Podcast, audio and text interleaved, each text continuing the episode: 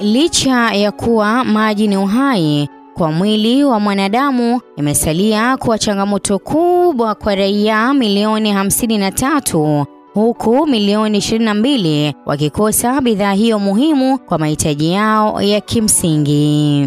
Ukosefu wa bidhaa hii muhimu imepelekea watu kukumbatia ununuaji wa maji ya chupa za plastiki na hatimaye kupelekea chupa hizo kutapakaa kila mahali bila kujua athari zake kwa mwili wa mwanadamu. Ili kung'amua athari za chupa ya plastiki na jinsi gani tunapaswa kutumia chupa ili kuleta mazingira safi kwa mwanadamu, ungana nami Nasra Said katika makala haya sumu ya plastiki.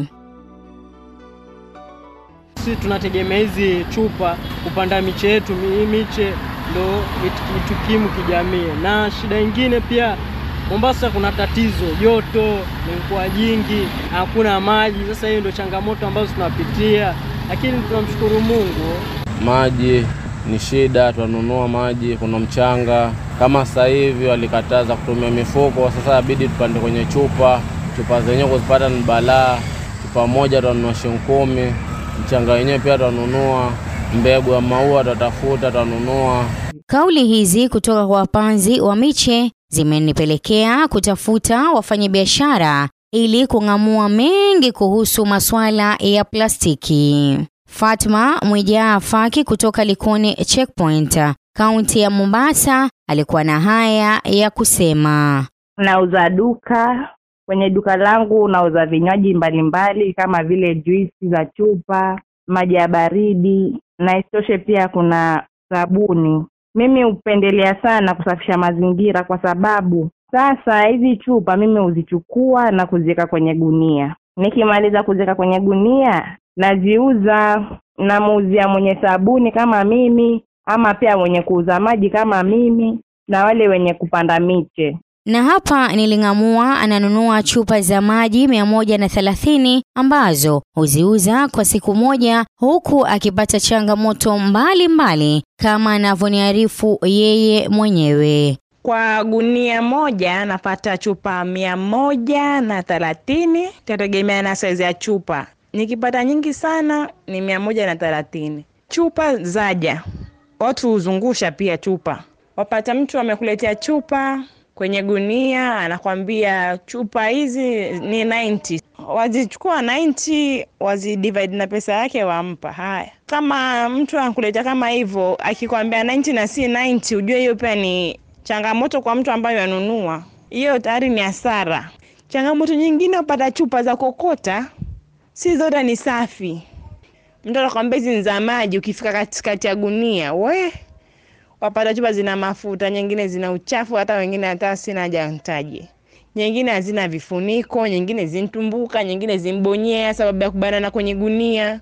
Changamoto nyingine ya kuongezea ni kwamba wenye kukuletea hawakuletei vifuniko. Unapata chupa chungu tele, vifuniko vyokota kando, chupa kando. Wenye kununua soda kama ni maji, akikuletea chupa kama hivyo hiyo ni changamoto, sababu chupa muhimu ni kifuniko. Sasa unaletea chupa ambayo haina mfuniko, utaitumia vipi? Kwa upande wake Salama Said Omar ambaye pia ni muuzaji wa maji ya chupa alikuwa na haya ya kusema. Yaani, katika changamoto ya biashara yangu hino ni kupata chupa. Chupa zina changamoto nyingi sana, hasa kama sisi wenye ugonjwa wa wasiwasi, itabidi chupa hizi tuziangalie kwa makini, kwa sababu mbali na kupatikana kwake kwa shida, pia mazingira zinazookotwa. Kwa hivyo inabidi tuwe na watu maalum wa kutuletea chupa, aidha kutoka kiwanjani hapa airport ama SGR ama kwenye mabasi haya ya kusafiri, ambapo kazi hii ingekuwa rahisi tu ikiwa kila anayekunywa maji ama juice anaweka mahali husika, kwa mfano kwenye yale mapipa ya taka hivi, kama ni vipi kuliko ile kutupa huku. Maanake ukitupa huku, kwa mfano umefungua juisi yako ama maji, utabwaga kifuniko hapa, utaenda kunywa, uenda ukinywa njia njia, alafu utaenda kutupa ile chupa mahali kwingine. Hapo utakosha tofautisha chupa mbali na kifuniko mbali.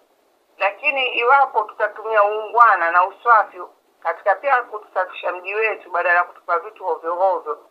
Fungua maji yako, kunywa. Ukimaliza weka sehemu husika iliyowekwa, edha na kaunti ama mali fulani vile unaweka. Hata kwenye matatu huwa kuna viji viji dustbin vidogo, ukinywa ukawa kwenye matatu kicha mule, kuna jamaa fulani ambao ni biashara zao, itakuwa rahisi kwao kuokota ile chupa ama kuchukua na kuja kutuuzia. Fatma anaonekana kusisitiza wateja wake wawe mstari wa mbele katika kuchunza mazingira. Kastoma wangu huwa wanazitupa pale pale wakimalizia. Zea huwa nawapa usia kastoma wangu wakija hapo nyumbani ama pale dukani kwangu wasitupe tupe ovyo chupa, maana hizi chupa pia zaenda baharini na kule baharini huwa zawaua wale viumbe ambao wako kule, alafu pia yaharibu ardhi, maake waangalia pia huwa haziozi. Hata hivyo, kauli za wafanyabiashara hawa ilinipelekea kumtafuta kijana Agidon Kamau kutoka Neema Garden katika kivuko cha Nyali hapa jijini Mombasa, ambaye anasoma shule ya upili kidato cha tatu, anayejihusisha na upanzi wa miche baada ya kupokea mafunzo kutoka kwa babake mzazi, na anaonekana kufurahia sana kazi yake kwa kuwa anaendelea kulinda mazingira. Hii kazi ni kazi ya babangu, amenifundisha. Nishapata ile taaluma ya venye hii kazi inafanyika, yaani niliipenda, nilijitolea, sababu ndo kazi ambayo yanilisha, yanivisha, yanisomesha, sababu mimi ni mwanafunzi. Nimeipenda, si kazi mbaya. Na hapa nilitaka kujua, je, kazi yake ina athari yoyote katika masomo yake? Na ni changamoto gani kubwa anayopitia katika kazi yake ya upanzi wa miche? Kwangu haijaniharibikia. Sababu ya nini? Mi mwenyewe pia nina bidii yangu, yaani najituma kimasomo na hata kikazi kwa mzee kumsaidia, sababu saa ingine yeye hayuko. Kama yuko, mi pia naweza msaidia, si vibaya. Hakuna maji, sasa hiyo ndio changamoto ambazo tunapitia, lakini tunamshukuru Mungu. Licha ya kuwa vijana wanajizatiti kutengeza mazingira, changamoto yao kuu ni ukosefu wa maji ya kutosha ili kukuza miche yao, kama anavyoniarifu Mutua Musyoka kutoka Umoja Garden eneo la Nyali, kaunti ya Mombasa. Changamoto zenye mnapata ni za maji. nanunua maji mtungi moja shilingi hamsini na ni mbali, nachoka naenda kama mikoteni kama tano kwa siku. Changamoto bila pesa huwezi pata maji. Sasa tunapambana hivyo hivyo.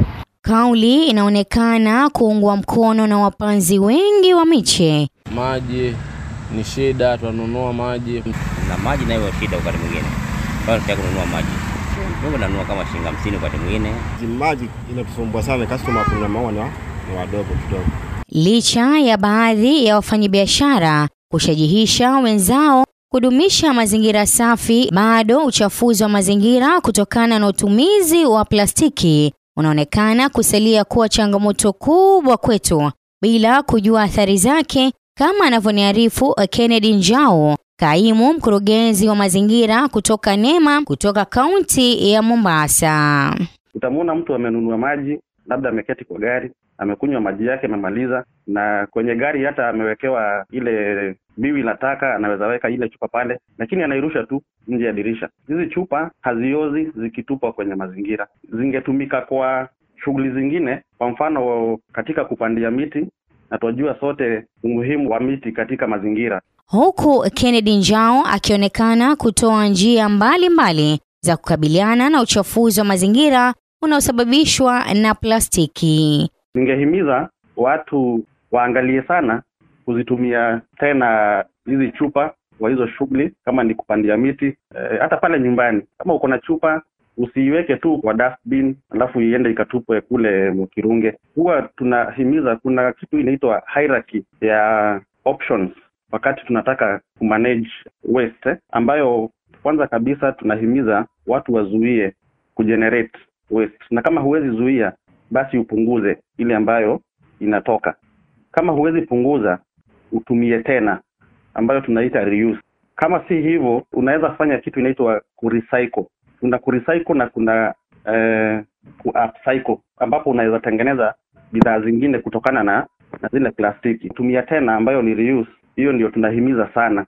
Imedhihirika wazi kuwa uchafuzi wa mazingira unaosababishwa na plastiki una athari kubwa kwa mwanadamu kama anavyoniarifu Njao. Kunayo research ambayo imefanywa ilikuwa imefocus sana sana waste ya plastic baharini ambayo ikitupwa kule, yes, plastic siyo biodegradable. Ikikaa kwa muda mrefu, ikidisintegrate, inaachilia vipande vidogo vidogo vya plastiki. Vikiingia kwenye maji, samaki wanakula. In the process, wataalamu wanasema miaka kama kumi ijayo, tukiendelea kula wale samaki wa kutoka baharini ambao wamekula hizo plastiki, unaweza kuwa umekula kwa mwili yako plastiki the size of an ATM card, ile kadi ya ATM. Hiyo ndio amount ya plastic ambayo itakuwa kwa miili ya binadamu ambao wanakula wale samaki kwa miaka kumi ijayo. Na kufikia hapa ndipo ninapotamatisha makala haya sumu ya plastiki. Jina langu ni Nasra Said, maasalam.